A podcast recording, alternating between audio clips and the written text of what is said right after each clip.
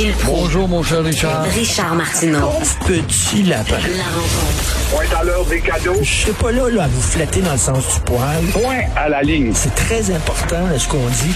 La rencontre pro martineau Gilles, vous parlez souvent de la taille énorme du conseil municipal à Montréal. J'ai des chiffres devant moi. Le Montréal, 103 élus. Mais regardez bien ça.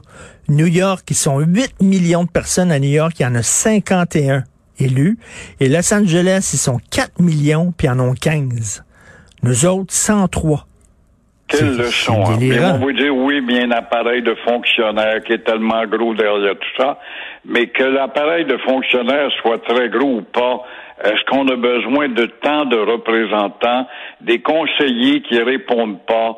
Par exemple, t'appelles ton conseiller parce que les vidanges sont pas ramassées. Il j'ai vu ça, moi, j'ai eu des amis qui étaient conseillers, quoi là ou non, téléphone sonnait, j'étais chez eux lundi soir à écouter une émission de télévision. La bonne femme avait été élue. Oh, ben là, je réponds pas, il me dérange pas pendant mon programme.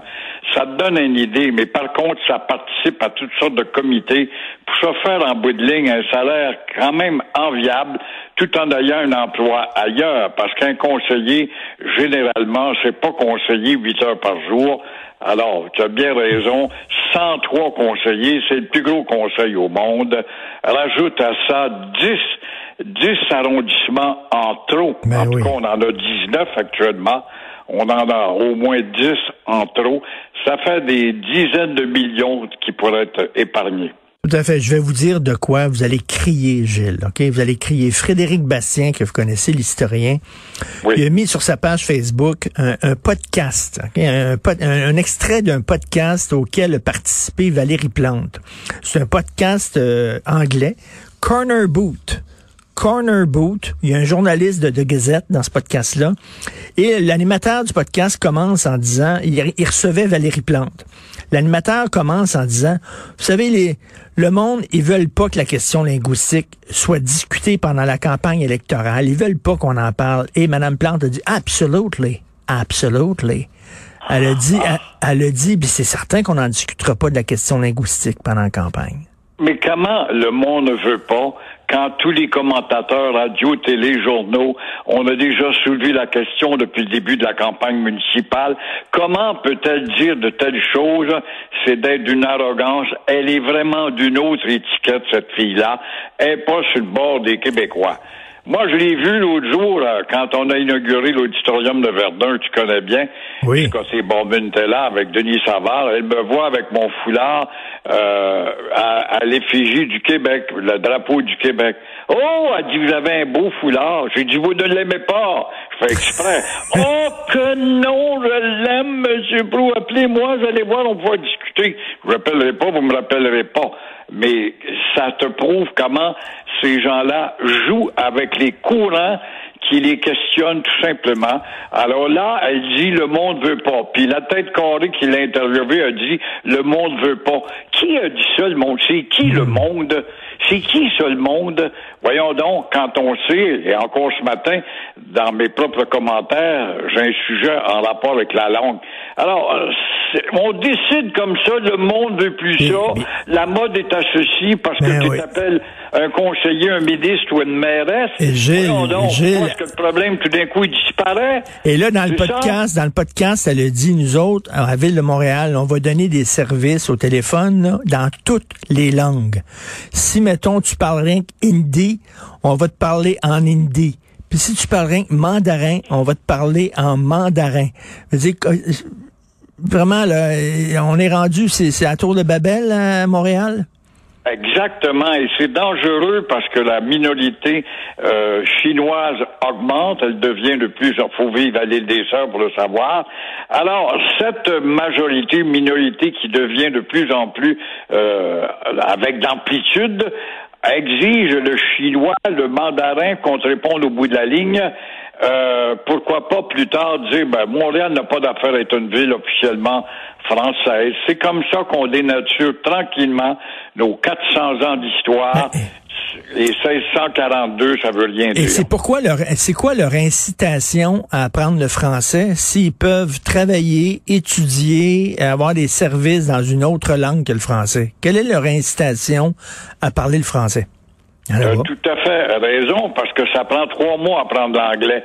Que ceux qui ont sont bien énervés, on va apprendre l'anglais, c'est important, ça prend trois mois à apprendre l'anglais, ça prend une vie à apprendre. Et là, justement, Jolin Barrette, qui maintient le silence sur la démence, sur la somme astronomique d'argent qui est destiné au cégep Dawson, en plein centre-ville pour dépersonnaliser ta vie française dans le centre-ville. C'est dans le centre-ville qu'on évalue la réputation, justement, d'une culture ou pas.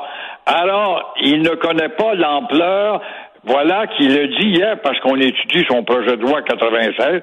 Il connaît pas l'ampleur euh, de l'enseignement ou la dose d'enseignement du français qu'on devrait imposer aux écoles anglaises. Hey, pense-y, là.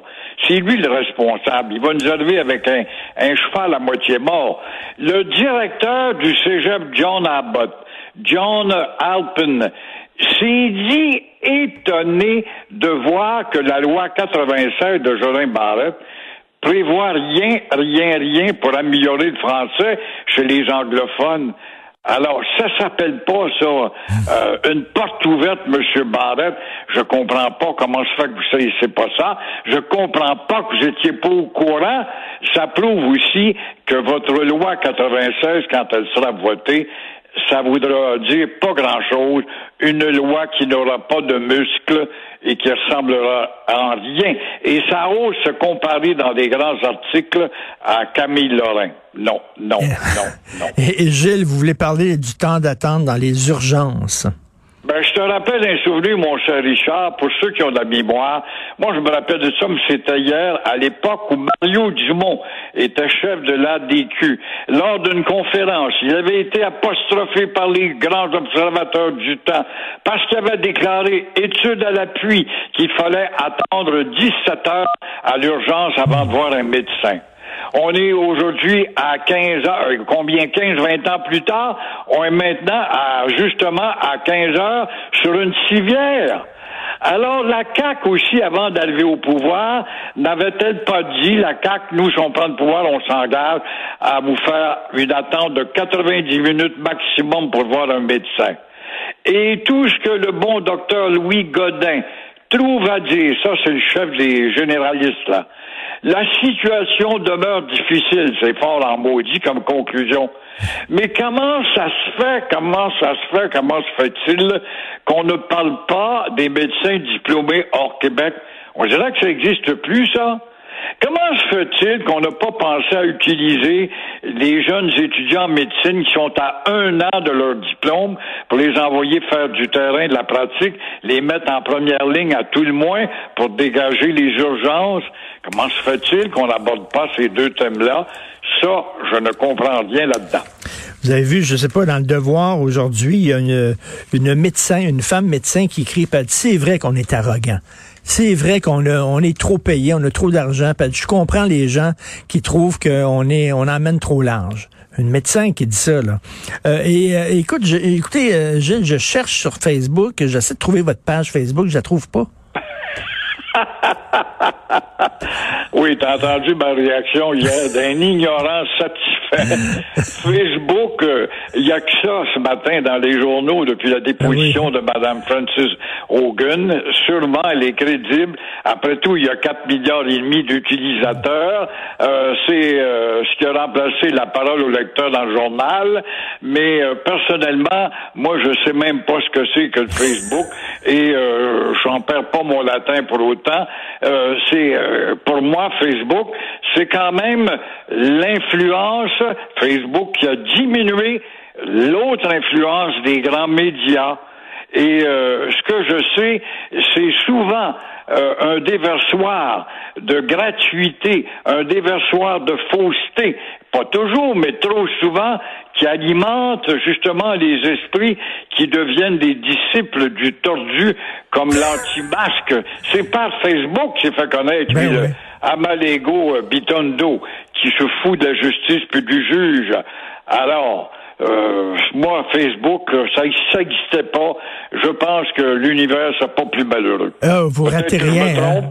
Ça peut être utile, c'est évident qu'il y a une urgence, vite, euh, en situation d'urgence, aller vous faire vacciner au centre des congrès. Bon, ce que les grands médias mettraient plus de temps à dire, puis après, puis après. Mais vous avez des beaux vidéos de chats qui flushent des toilettes. C'est le fun, ça, à regarder. Voir des chats Ben flusher voilà, c'est de la culture par le bas et c'est nivellement par le bas et il faut que la culture soit populiste, soit pas seulement entre les mains des tenants de Mozart ou de Schubert. Merci beaucoup, Gilles. Euh, je vais chercher, euh, moi, j'aurais aimé ça savoir qu'est-ce que vous avez mangé hier. Vous prenez pas des photos de ce que vous mangez, mettre ça sur Facebook. J'ai mangé du saumon. Oh. Ma femme m'a bien préparé. à demain, Gilles.